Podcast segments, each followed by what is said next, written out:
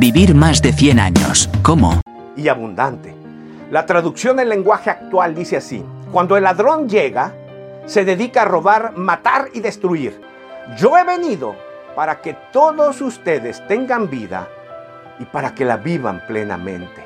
Solo en Cristo Jesús encontramos esta vida. Dios nos dio la oportunidad a todos y el milagro de vivir, para decidir en esta vida lo que queremos y cómo queremos vivirla, a quién decidimos amar, a quién decidimos seguir y quién decidimos será nuestro Dios. ¿Quién es tu Dios? Tú dices, yo no creo en nada, entonces tu Dios eres tú mismo. Pero esta es la oportunidad que Dios nos da. Haz de Jesucristo el Dios, el Señor y el Salvador de tu vida.